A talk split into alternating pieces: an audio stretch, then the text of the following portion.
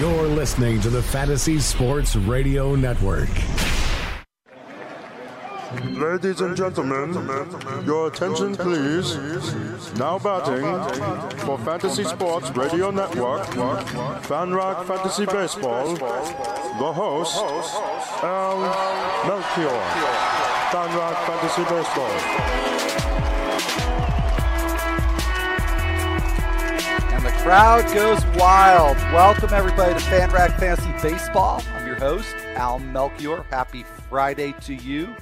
Happy weekend portion of Fantasy Week nine, and happy Adam Aizer Day, because it's going to be something of a C B S reunion. Uh, my former host, uh, he's still the host of the uh, C B S Fantasy Baseball Today podcast, uh, but he was the host back when I was on it. That is, of course, none other than Adam Aizer. So we're going to have him on later on in the show. And it's going to be a little bit of a continuation of something I started yesterday when I had Jessica Kleinschmidt on here. Uh, because it's now the two month mark. Actually, today is exactly uh, two months uh, going back to opening night. So going into this weekend, uh, you know, we can call it a, a nice, clean, even two months of the season. Great time to take stock because it's early enough that you can actually do some actionable things. Uh, it's kind of a nonsense phrase, right? Act- doing actionable things. Taking action, how about that, on your roster based on the data we have so far. And it's a large enough sample uh, that we can, uh, you know, really have some faith in, in the numbers. But there's still some players that are kind of on the borderline. So I'm going to expand on what I did with Jess yesterday and look at some players that we didn't get to and see if uh, Adam is or isn't buying into the performance, whether it's extremely surprisingly good or extremely disappointing. So we will get to that later on the show. And, of course, as always, look at the previous nights and days action. Uh, lots of uh, pitching and hitting performances to try to make sense of. And, of course, get started with the news. And the big news is out of Seattle uh, with the two injuries in last night's game, Nelson Cruz and Jean Segura. No uh, updates, nothing definitive on either player. Although I did see some speculation from Mike Sock of E S P N Radio that Segura is going to be out for, for quite a while, but uh, I would not get too carried away with that because I've not seen anything definitive on either Cruz, who was hit by a pitch in the, ha- in the hand, or on Segura, who injured his ankle uh, sliding into second base. So those are things to definitely uh, watch closely. Uh, certainly if anything comes out during the show, Uh, that will be a priority update for you because that's obviously a big deal, both uh, Cruz and Segura. But the uh, injury bug kind of spread throughout the A L West. Cameron Maybin went on the D L with a left oblique contusion, but uh, we know something about his uh, severity of his injury. It could just be a minimum stay for Maybin, which would mean that he would be back possibly about a week from now uh, for next weekend's game. So that would, other in very, very deep leagues, rule Maybin out for Fantasy Week ten. Guess getting into the double digits now. So much more news to get to, and uh, we'll talk about some of those stand-up performances from Thursday right after this break. So please stick around. We've got lots more to come.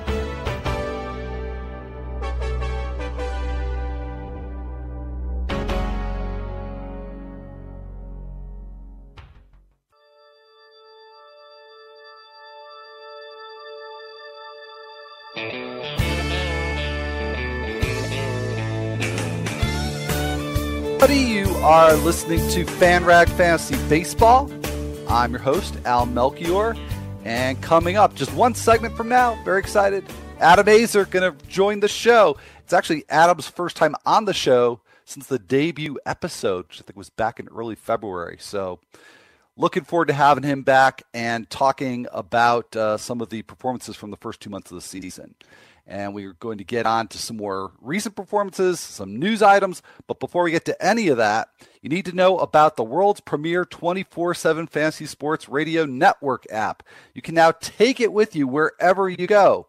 Download the Fantasy Sports Radio app now in the iTunes Store or on Google Play and listen for free anytime, anywhere. You can hear Tony Sincotta on the treadmill, Benny Riccardi in your car, or Greg Sussman on the subway, or just relax with the king on the couch or with Jake Seeley when you're jogging. We'll keep you updated and informed wherever you go. So get the Fantasy Sports Radio app for free right now in the iTunes Store or on Google Play, and take the experts with you. All righty, let's do our usual check-in uh, around the league in terms of uh, lineups and weather. We now have, and just the blink of an eye here, we got a third lineup. We had the Marlins and the Reds, and just now the Braves lineup uh, in. We've got Adolis Garcia back in the lineup as uh, expected at third base, and it's against a righty, Bronson Arroyo. So no Rio Ruiz in the lineup for the Braves. Uh, nothing else really major of note uh, so far. Uh, the Marlins, uh, no. Uh, uh, Derek Dietrich, pardon my minor brain cramp there. No Derek Dietrich at third base. We got Christian Colon at third against lefty Patrick Corbin. And going on a little bit later on in the schedule, we've got a potential duel of aces, Dallas Keuchel and Yu Darvish. And I say potential duel because that is the one game that could be threatened by weather. That's at uh, Globe Life Park in Arlington. And at game time, there's a forty-seven percent chance of precipitation. Just two hours before that, it's one hundred percent. But fortunately, the game doesn't start two hours before that. Uh, and this is all courtesy of Roto-Grinders and Kevin Roth. And uh, the good news is that's the only one. That's the only game. And the further good news is that the precipitation chance decreases as the night goes on there in the uh, Metroplex. So uh, I would tend to think they're going to get that one in. But if you're thinking of starting Keuchel or Darvish tonight, you may want to wait this one out at least a few hours and see how that weather situation develops. And also a quick check-in on the one-day game we have. Cubs just scored a run, apparently, because I looked during the break. It was two nothing. Now it's two to one.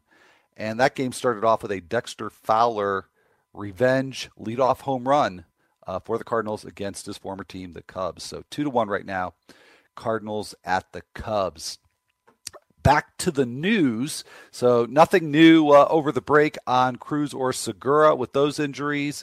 Uh, more Angels news. We had already talked about Cameron Maybin, hopefully back within a, roughly a week with that uh, oblique contusion, but uh, also an update on Houston Street. His rehab assignment's been delayed. He's experiencing some right triceps tightness. So uh, that uh, Angels closer situation, uh, not really getting much more clarity. I mean, we've uh, we've seen Bud Norris, but even he uh, has had some issues of late. He had uh, a knee Uh, injury that um, he was removed from a, a game earlier this week. And then last night against the Twins, Mike Scioscia actually called on Jose Alvarez to close out that game. And Alvarez promptly blew the save, and, and Norris came in and, and sort of mop-up duty last night. So really kind of a mess there with the uh, Angels closer situation. But uh, Norris clearly still the closer, just not apparently back one hundred percent health-wise. So that's what's going on there in Anaheim. Uh, a little bit up the I five, Brandon McCarthy, he left Thursday's start early after four innings with a blister. So it's been a frustrating year for McCarthy from a, a health standpoint. No further word on whether he can make his next start. From Philadelphia, Matt Klentak, uh, the Phillies G M, says that there are no plans for the Phillies to send down the struggling Michael Franco or Odubel Herrera. And I actually had uh, Liz Rocher from Yahoo Sports uh, on about a week ago to talk about that situation. And that was pretty much what she predicted, that the Phillies were going to just uh, let that play out and keep the kids down on the farm for a while. So uh, a lot of interesting prospects uh, down there, triple A and double A for the Phillies. So uh, if you're looking forward to, to some call-ups, doesn't appear that's going to happen anytime soon. Jon Gray is making progress coming back from stress fa- fracture in his foot. Uh, the next step for him is either a sim game or live batting practice sometime next week for Jon Gray. So not an imminent return, but Gray continues to make progress. And Sam Dyson, who's you know just had a miserable season so far, uh, he has, or actually I don't think that's happened yet, but he is going to be designated for assignment by the Rangers, and uh, there could be a trade involved somewhere there for Dyson. So, um, you know, he's he's been out of the closer picture for a while there. It's been Matt Bush, but um, Sam Dyson, maybe he, he gets, gets it right and gets an opportunity elsewhere in the major leagues. All right, well, it is time to take a look at some of the standout performances from Thursday. And on this show, twenty-four hours ago, we were in real time checking out the uh, return of Corey Kluber back from his D L stint for some lower back issues.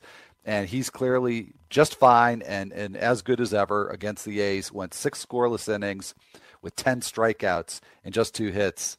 Uh, so nice performance there for Kluber. That was definitely one of the standout performances, but you had three other starters that also had, uh, I would say similarly impressive starts, and they're not just good starts in isolation. They're actually, uh, just the latest in the string of good starts.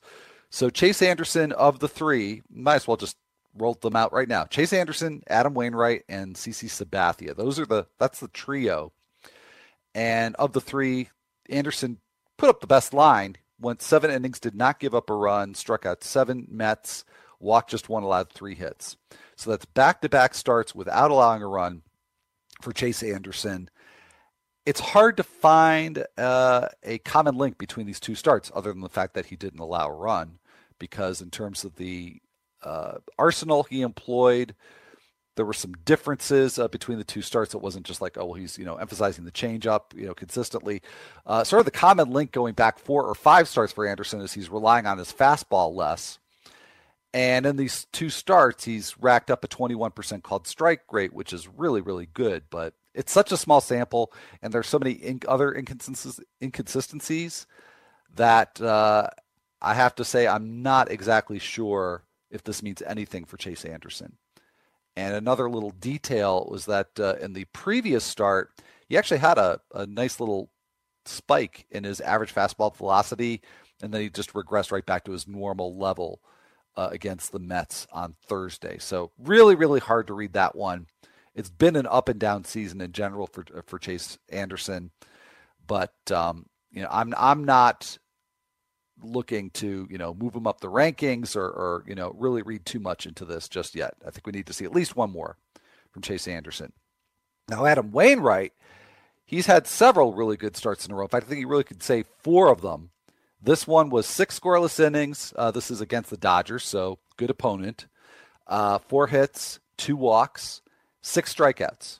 Uh, and he also homered for the second time this season too. So Wainwright really did it all against the Dodgers. So if we take those four good starts, combine them together, just one earned run allowed for an zero point three four E R A. Uh, but it's a mixed bag. It It's really, really a mixed bag. And the number here that really concerns me, fifty-nine percent strikes thrown rate. I mean, sixty, sixty-one. Those are not good rates. He's below that. So Wainwright is getting away with a pretty extreme level of wildness. How's he doing it? Really two ways. Uh, first of all, a two twenty-two BABIP, which even if he's doing lots of good things to prevent hard contact, uh, that, that looks pretty lucky. But he has been doing things to uh, prevent uh, hard contact. He's really been doing it all season long. The average exit velocity on fly balls that have been hit off of Adam Wainwright is just ninety point two miles an hour. That's pretty low. And over this particular stretch of four starts, just an oh forty-three isolated power. That's obviously minuscule. So, yeah, I think there's been some real improvement from Wainwright, but I'm not really buying the degree to which uh, he's succeeding. And I, and it's not going out on a limb for somebody who's got an oh thirty-four E R A over a four-start stretch, but I'm not even buying it in terms of saying, well, maybe he's going to be like a low threes E R A guy. That strikes thrown rate really, really concerns me. So that's two down out of the three. We still got to talk about C C Sabathia, but I really want to break that one down. We're going to have to head into break, so we'll catch that later. But uh, talking Yankees, that's a good segue to talk about Adam Aizer, my favorite Yankee fan. And uh, Adam's going to join us after the coming break. We are, we're actually going to be talking about at least one Yankee. Uh, we'll be talking about quite a few players that are hard to figure out, even after the first two months of the season. So stay with us. We'll be back with Adam Aizer. See you in just a few minutes.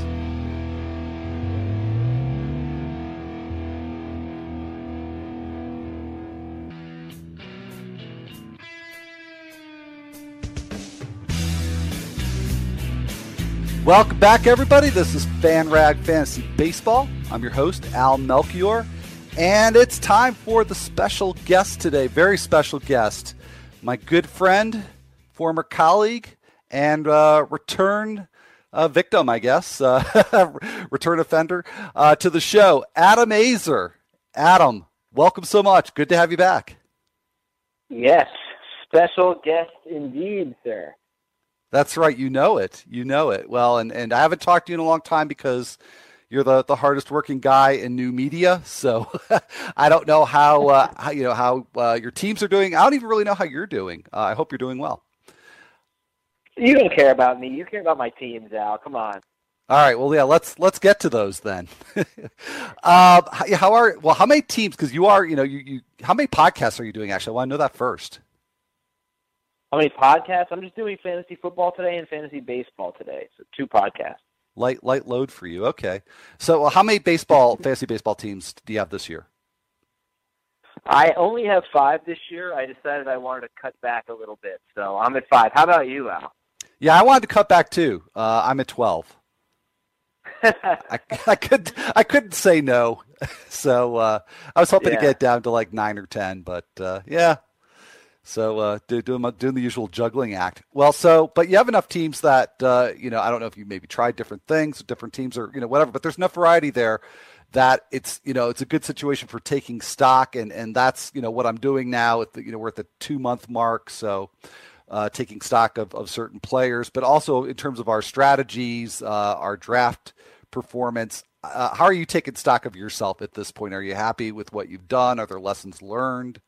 Uh, at this point in the season? Well, yeah. Well, first of all, Al, um, I was planning on doing this segment on uh, on the Fantasy Baseball Today podcast next week, so please don't think that I stole your idea. Uh, but uh, we'll be having some repeat content. Uh, I, well, the good thing is, so I've got. Let's see, I've got a twelve-team head-to-head points league, a fourteen-team head-to-head points league. I've got a twelve-team categories league and a sixteen-team categories league that I'm sharing with Scott White. And a standard twelve-team roto league, worst format ever, but auction league, which is the best format ever. So at least we have something going there. Um, so all different types of things. And I only have one bad team. The other four are good or, or like average to good. And I think I'm pretty pleased because I I put a little bit more emphasis on pitching this year than most people did. And in retrospect, I wish I had put even more emphasis on pitching because um, it stinks. I wish I had more high-end guys, but I was a little more uh, willing to spend on pitching this year than I ever had been in the past, and that has sort of helped me out. In fact, my best team is a fourteen-team points league. We play two opponents each week, and currently we are sixteen and oh, which is awesome. Or, yeah, sixteen and oh, whatever the heck we are. And, uh, yeah, uh, we... Um, Yeah, so we have the best we have the best pitching, you know, and, and I think that's kind of what I've noticed. The teams that have the best pitching that I have are are the, my best teams. So, have you done anything in particular to try to you know make up for uh, hitting? You know, putting less emphasis on that, or did you know were you just really smart at drafting hitters this year, or were you able to you know make some moves in season to to shore that up, or is it just that the pitching is so much better than the other teams that you're able to withstand uh, a little less production from the hitters?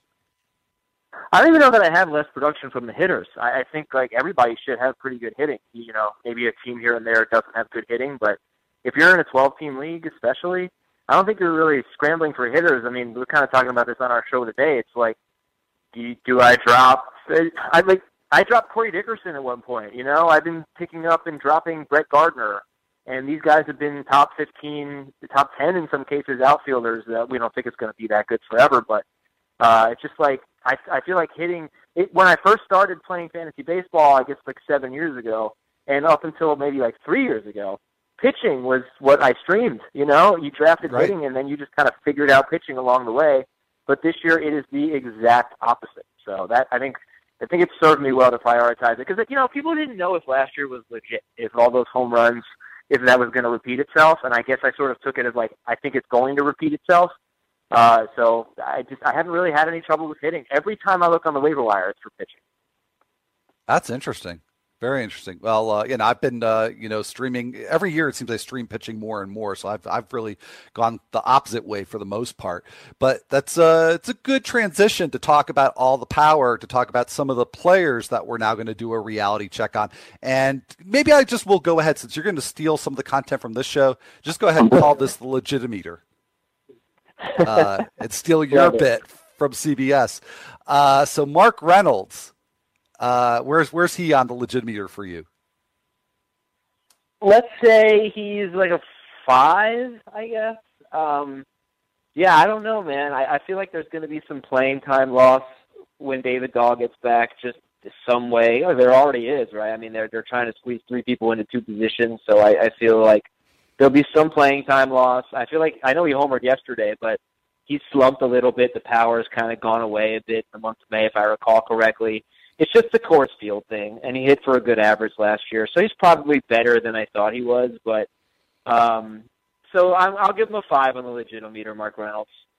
All right, yeah, I think I get probably I don't know about more questions than anybody else, but he's definitely right up there in terms of getting that exact question. You know, am I buying into him? And I just think that, uh, yeah, he slumped a little bit, but you know, not not enough for me to worry. Yeah, I'd say the playing time definitely could be a concern there, but I, at this point, if you're going to force me to, you know, pick between him and David Dahl in terms of, you know, who's going to be a playing time beneficiary when Dahl's ready, I, I would think it'd be Reynolds, but I don't, you know, I don't really know, to be honest. But um, Chris Owings, another player that uh, is is not is doing things we didn't expect him to offensively.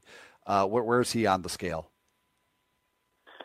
Not really feeling it, Al, with Chris Owings. I'm going to give him a three. Wow. I'd love to know what you think about him. I just don't really buy the batting average. You know, he doesn't really have good plate discipline. He doesn't walk. I buy the steals. You know, I think he's going to be a good steal source. But as of, you know, I'm, honestly, I'm looking at my show notes from I, two or three days ago, and it's a Legitimeter section, and Chris Owings is in there.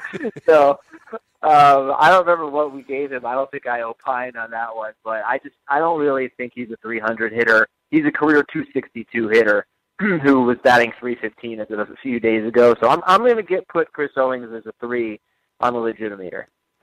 Yeah, I'll, I'll go. I think five on him. Because uh, I do think that given the speed that he has, that he has uh, some potential to BABIP his way to a higher average. Um, I'm not. I'm skeptical of the power, but I just think that between the steals and the potential for uh, a batting average that's going to help you, that he, you know, he's somebody I think that does belong in a five outfielder league, um, or you know, or or play him in the infield as well. You know, wherever uh, you want to slot him in. So I think um, I, th- I think he's you know yeah he's halfway legit. I'm, I'm skeptical of the power. Uh, how hey, about Brett Gardner? Yeah, I'm sorry. Go ahead. Yeah, yeah. Yeah. You're a host, you, so go ahead. Buy into more. Well, I want to know. I'm curious. Who do you buy into more, Zack Cozart or Chris Owings? Oh, Chris Owings, and it's not even close. Really? I, really? Yeah. How about you? Um, well, what, I, I don't know, because I never know with this stuff, but I, I think Cozart definitely has more power. I mean, I buy that.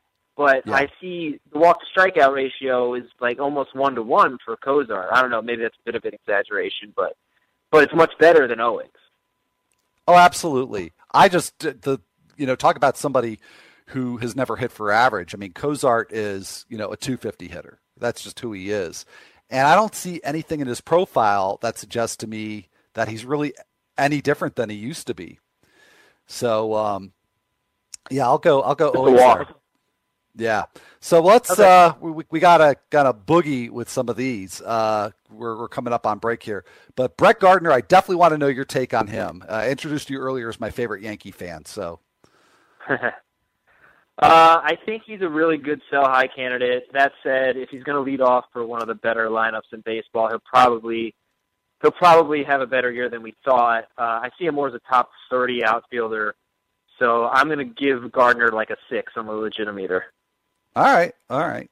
And I've got three pitchers uh, I wanted to break down a little more in detail, but since we're running a little shorter on time, we'll just toss them out uh, in bulk here. Ervin Santana, Mike Leake, Dan Straily. Now Santana's cooled off a little bit. Straley's been, been surging of late. So I think it's a fair question now. Of the three, uh, who's who's the most legit going forward? Ervin Santana would be my pick. All right. By you. Uh, I will agree with that. I'm I've bought into what he's he's done this year. So yeah, and I think he's he's definitely a better and different pitcher than he's been in the past. I'm I'm a little skeptical yeah. on Leake, although I think he's improved somewhat. And Straily, yeah, I like him a lot. I just uh, I think he's going to have a little bit more inconsistency than Santana. So I, I will agree I with that. I think that w- with Leake, I kind of just look at what he did on the road when he was with the Reds. He was always pretty good on the road. He had a terrible year last year, so I, don't, I guess like mid-threes E R A for Leake. Santana, it's almost a full season now. You go back to the second half of last year, he had like yep. a two seventy E R A, so he's doing something right. So Straily, I think everybody's higher on Straily than I am. Maybe I need to come around, but I feel like his best starts have been against the Padres and the Phillies. So that's fair. Um, and then kind of struggled after that. But, that is you know. absolutely fair. Uh, all right, well, let's let's go a uh, little negative here. A couple of players uh, that have disappointed, Rougned Odor and Kyle Schwarber. Who's the better buy low? I will say Rougned Odor, unless Schwarber is catcher eligible than him, but I'd rather have a second baseman than an outfielder. And I just, I would have, I liked Odor better than Schwarber going in, so I'll just stick with that. Yeah, no, I can definitely co-sign on all of that. So well, this went by way, way too fast, Adam. But uh, thank you for joining us. Great to have you on, and good luck as always. Uh, and say say hi to the guys for me. All right, thanks, Al. Great to be here. All right, all right. So uh, thanks to Adam Aizer there. Stick around. We will be right back with some of the standout performances from Thursday.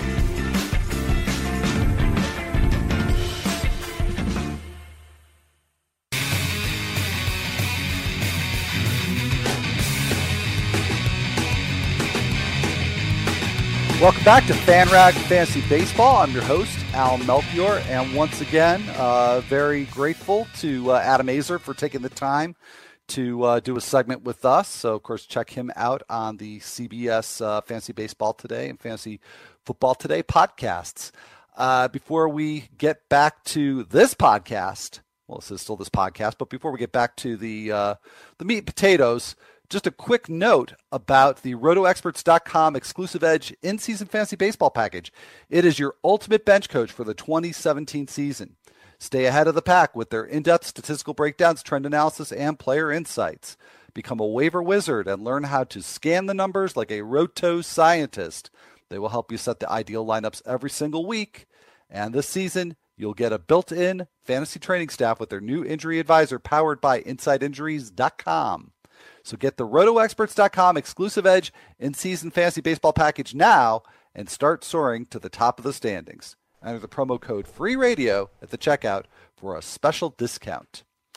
So before we had Mister Aizer on, uh, we had been talking about some pitching performances that um, were sort of building on prior hot streaks. So we talked about Chase Anderson. We talked about Adam Wainwright. We did not get to C C Sabathia, but he had another very, very nice performance. This one at Toronto, he went six and a third, just allowed one run and no walks, five hits, but seven strikeouts for Sabathia. So uh, that's really fallen right in line with what he's been doing now over a four-game stretch, uh, where he's posted a one point four eight E R A with twenty-six strikeouts and six walks over twenty-four and a third.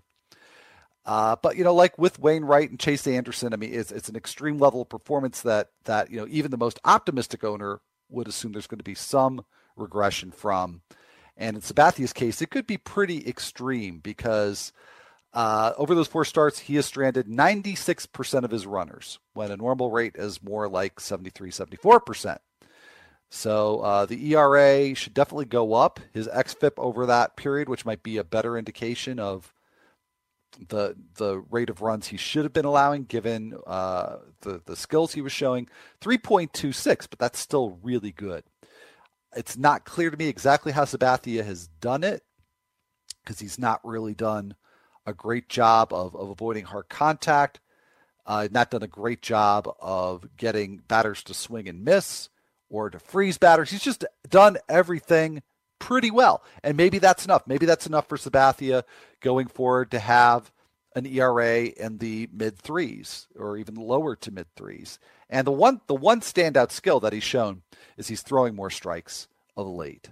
So um, you know, there's something there. And sometimes there's something to be said sometimes for a pitcher who does everything just okay, but doesn't do anything really poorly.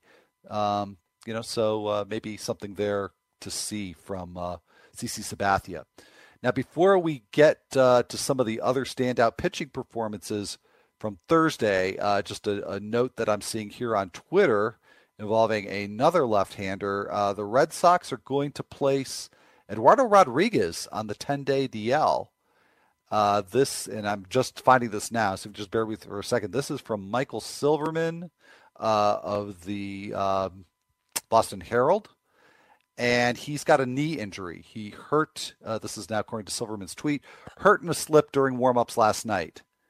Uh, so and it, I did see a report yesterday saying that he had fallen in the bullpen, but that he wasn't reporting any kind of problem. Uh, but apparently that was uh, maybe not entirely the case.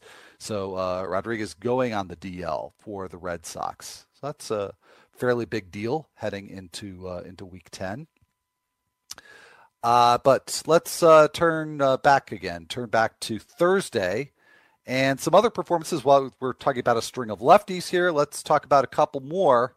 Actually, let's talk about three more. Jeff Locke, Adalberto Mejia, and Wade Miley, all with good starts um, on Thursday. So Locke against the Diamondbacks, uh, locked up in a pitcher's duel, pun intended, with Zach Greinke. Ultimately, Diamondbacks did pull that game out, but uh, Locke really held his own. Went five and two thirds with three hits and no walks and seven strikeouts, allowing just one run against the Diamondbacks. So that was an outstanding Marlins debut for Jeff, Jeff Locke, who had just been activated from the D L. His first appearance as a uh, yeah Miami Marlin, almost said Florida Marlin, uh, for Jeff Locke. Uh, now, yesterday on the show, I uh, played a little game with uh, Jessica Kleinschmidt called Is It the Pitcher or Is It the Matchup? I am really inclined to say it was the matchup for Locke, just because this is so out of uh, out of line with what we were used to seeing from Jeff Locke. And, and I mean, and not even just to say, you know, it's a high level of success. I mean, just the fact that it was seven strikeouts and no walks uh, from Locke, because when he had success, it was more just by way of getting a lot of ground balls. Um, which he, you know, he, he did, uh, he got, uh, I want to say it was like a, maybe a fifty-three, fifty-four percent ground ball rate in this start. So, you know, not bad in that regard, but, um, the Diamondbacks are an aggressive team, and that may have played into the seven strikeouts and no walks for Locke. Intriguing start nonetheless. So was the case for Mejia, uh, that at Anaheim against the Angels. Mejia went six innings, just allowing the one run. Uh, two walks, five hits, five strikeouts. So pretty nice, nice start. I mean, not quite as impressive as Locke's, but um, you know, Mejia's case, I, I like him. Uh, I, I like him. Uh, not necessarily for a twelve-team mixed league, but you know, deeper leagues for this sort of matchup. Uh, you know, you got the Angels without Mike Trout in the lineup, without Cameron Maybin. It's at Angel Stadium, which is a really nice pitcher's park. And Mejia, being a fly ball pitcher, uh, that that's a nice venue for him. It was a nice matchup for him. He's not shown great control so far in his limited innings with the Twins, but I think that's something that could improve for him. So, you know, I think you could be looking at a guy over time that might be really, really helpful with whip. Um, so there's something to watch there with Mejia. And Wade Miley, with a good start. He was the opposite number to Eduardo Rodriguez in that uh, game against the Red Sox last night. So while Rodriguez, uh, you know, clearly I think the injury was probably hurting him. He gave up seven runs in that game. Miley cruised through seven innings, just one run allowed uh, on five hits and a walk with three strikeouts. Now the Red Sox, very, very tough lineup to get strikeouts against. So I wouldn't necessarily hold that against Miley, but he's definitely come down a notch or two from earlier in the season when he was getting all those strikeouts. So it's been a bit of a, of a turnabout for Miley, fewer walks, but also fewer strikeouts. But the, uh, the ultimate result there was, was a good one for him. So of all these pitchers, he's the hardest one to read just because he's, he's been kind of all over the map this year, but the three strikeouts, if we want to play, is it the pitcher or the, or the matchup, uh, that could very well have been the matchup for Wade Miley. So let's move on to the hitters because we've got quite a few standout performances there to take a look at. and a couple involving the Yankees, who had the uh, the most explosive night offensively uh, in a limited slate. And a lot of that had to do with Aaron Hicks, who had four hits, and Gary Sanchez, who had two home runs. So starting with Hicks, he went four for five with three doubles and six R B Is. Uh, this was at the Blue Jays. So Hicks's batting average is now all the way up to three seventeen. Though he didn't homer in this game, he has eight homers on the season and seven stolen bases. So uh, Hicks would have been a good player to put on the uh, Legitimeter when Adam Aizer was on the show here. Part of that for Hicks, the part of that equation is how much he's going to play. And there's still no timetable as to whether or not Jacoby Ellsbury, uh, when he'll come back, because uh, he's currently on the um, concussion D L. But uh, yeah, I think that's a situation you, you watch going into the weekend, because uh, Yankees have some nice matchups next week, and Hicks is obviously on a, on a big time hot streak here. So he he could be somebody that uh, you could actually trust in a twelve team mixed league, particularly a, a five outfielder mixed league. Gary Sanchez, of course, there's no question that he's a must start guy. But with the two home runs, he's now up to six on the season. And it's certainly nothing to complain about with Sanchez's numbers, but he's, you know, maybe a little more than halfway to last season's just crazy home run pace. I don't think anybody expected him to keep that up, but he's quite a ways off of that. Um, he's averaging three forty-four feet on his fly balls, which is a great, great average. But last year he led the majors with three eighty feet. Um, I mean, that just wasn't going to be replicated. So the question is, how far is Sanchez going to regress to? Well, he's going to regress to a pretty darn good level. Uh, also with two home runs last night, Cole Calhoun. Uh, so he has seven home runs now, which actually kind of snuck up on me, uh, which is not, you know, a huge total. I mean, he's, you know, we're looking at a twenty to twenty-five home run pace for Calhoun, um, but he's still batting just two thirteen. But he's looking like a nice buy low target, and not just, just because he's coming off a two home run game, which actually, if anything, probably makes his price tag go up a bit. But he's still hitting one seventeen on ground balls, which is less than half the major league norm. Uh, and there's absolutely no reason to think that Calhoun will be making so many ground ball outs going forward.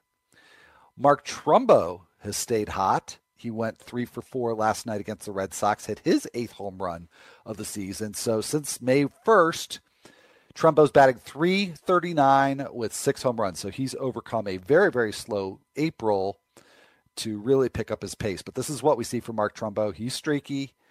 Uh, who knows, you know, what kind of June he's going to have. But, uh, you know, starting off the month the right way and, and really continuing on with, uh, you know, some hot hitting that he had in uh, in in May.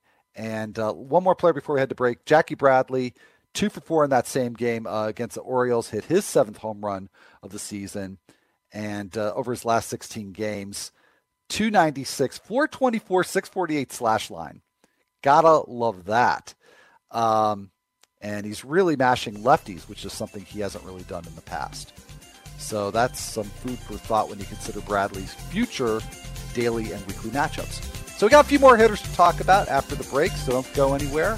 We'll be right back. Talk about Gerardo Parra, Nick Ahmed, and more hitters besides that. So stay tuned.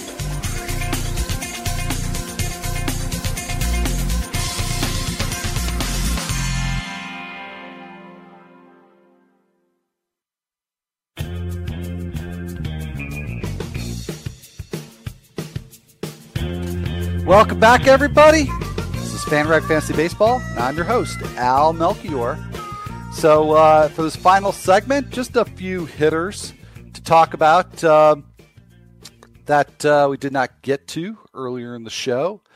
And uh, one of the more potent hitting performances uh, was from Gerardo Parra. Had a four-hit game uh, at the Mariners last night with a double, and those four hits took his batting average up to three twelve, and Parra's got six home runs on the season, which is pretty impressive considering that, uh, you know, he's uh, been sort of in and out of that uh, Rockies outfield rotation. Uh, but it just seems that as we get, you know, closer and closer to David Dahl getting back, that Parra's chances of getting squeezed out are more and more. So, uh, you know, he's going to have to keep having performances like that. But I'm just, I'm not sure. You know, it would almost seem that, you know, Mark Reynolds and uh, Dahl would have to give way for, for Parra to really make an impact outside of deeper leagues. So it it's a situation to watch. In a way, it would it would simplify our lives if, if Parra cooled off a little bit, but uh, he's he's making that interesting. Uh, also making things interesting, Nick Ahmed with another nice game. He's been uh, much more of a, of an offensive force this season than I think any of us were expecting. Uh, so three hits at the Marlins uh, with a triple. So that was, you know, as I said earlier, a very low-scoring game with Jeff Locke making a nice start. But uh, Ahmed, one of the few standout performers uh, for either team in that game. So uh, Ahmed's batting average is now up to two eighty-three, and he's got six home runs on the season. And, you know, with a, a lot of players that are putting up those sorts of numbers at this point, you know, we talk about, are they legitimate? Can we really trust the numbers after two months? I mean, he has backed up the increase in power with a thirty-six percent hard contact rate. So the, the, the increased power, I think, is also helping him to bat for a higher average than we're accustomed to from Nick Ahmed. So he's really, I think, worked his way into the shortstop conversation. Maybe not just because of, of the longer track record, maybe not twelve-team mixed leagues yet, but I think just about anything deeper. And given that he was available in one of my deepest leagues at the beginning of the season, I picked him up really just to just to fill an open spot. Um, you know, he's far more valuable than that at this point. Maybe Eric Sogard, maybe we'll be talking about him in the same way in a few weeks. He has stayed hot as well, and he's now started two games in a row for the Brewers.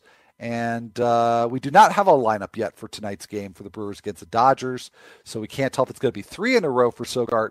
But uh, last night at the Mets, he went two for four, increasing his batting average to four ten, and he's got two homers and four doubles on the season. But check out the strikeout-to-walk ratio. This is the thing that, if you're skeptical about Sogard, I mean, this is the thing that really should give you a second thought. He struck out twice in fifty-three plate appearances, which is pretty impressive. But he's walked thirteen times, thirteen times in fifty-three plate appearances. So clearly the plate discipline for Sogard is just on a, on a whole different level this year. Uh, and, and we're seeing that power. And I have to think that those things are related, you know, given that I think he's just, he's just selecting better pitches. And it's a crowded situation there for the Brewers, but Sogard, if he keeps hitting like this, I mean, Jonathan V R maybe loses some time, maybe Hernan Perez, uh, Orlando Arcia. It's, that's going to be really interesting. And one final note, Justin Smoak struck out for the second time this season against a left-handed pitcher, but still, that was against C C Sabathia. It went two for four. He's now hitting four seventeen against lefties. He also got two singles against Sabathia. So Justin Smoak uh, just uh, keeps getting better and better for him. So anyway, thank you for tuning in today. Uh, we will be back on Sunday. I'm going to have Jim Finch on the show to talk about two-star pitchers going into Week ten. So you definitely want to check that out and check out Jim's column, which will be up on Sunday, uh, and, and all the other great uh, contact on fan, uh, con, uh, content on FanRag Sports. So see you Sunday. Have a great weekend, everybody. Take care and stay tuned for the rotation.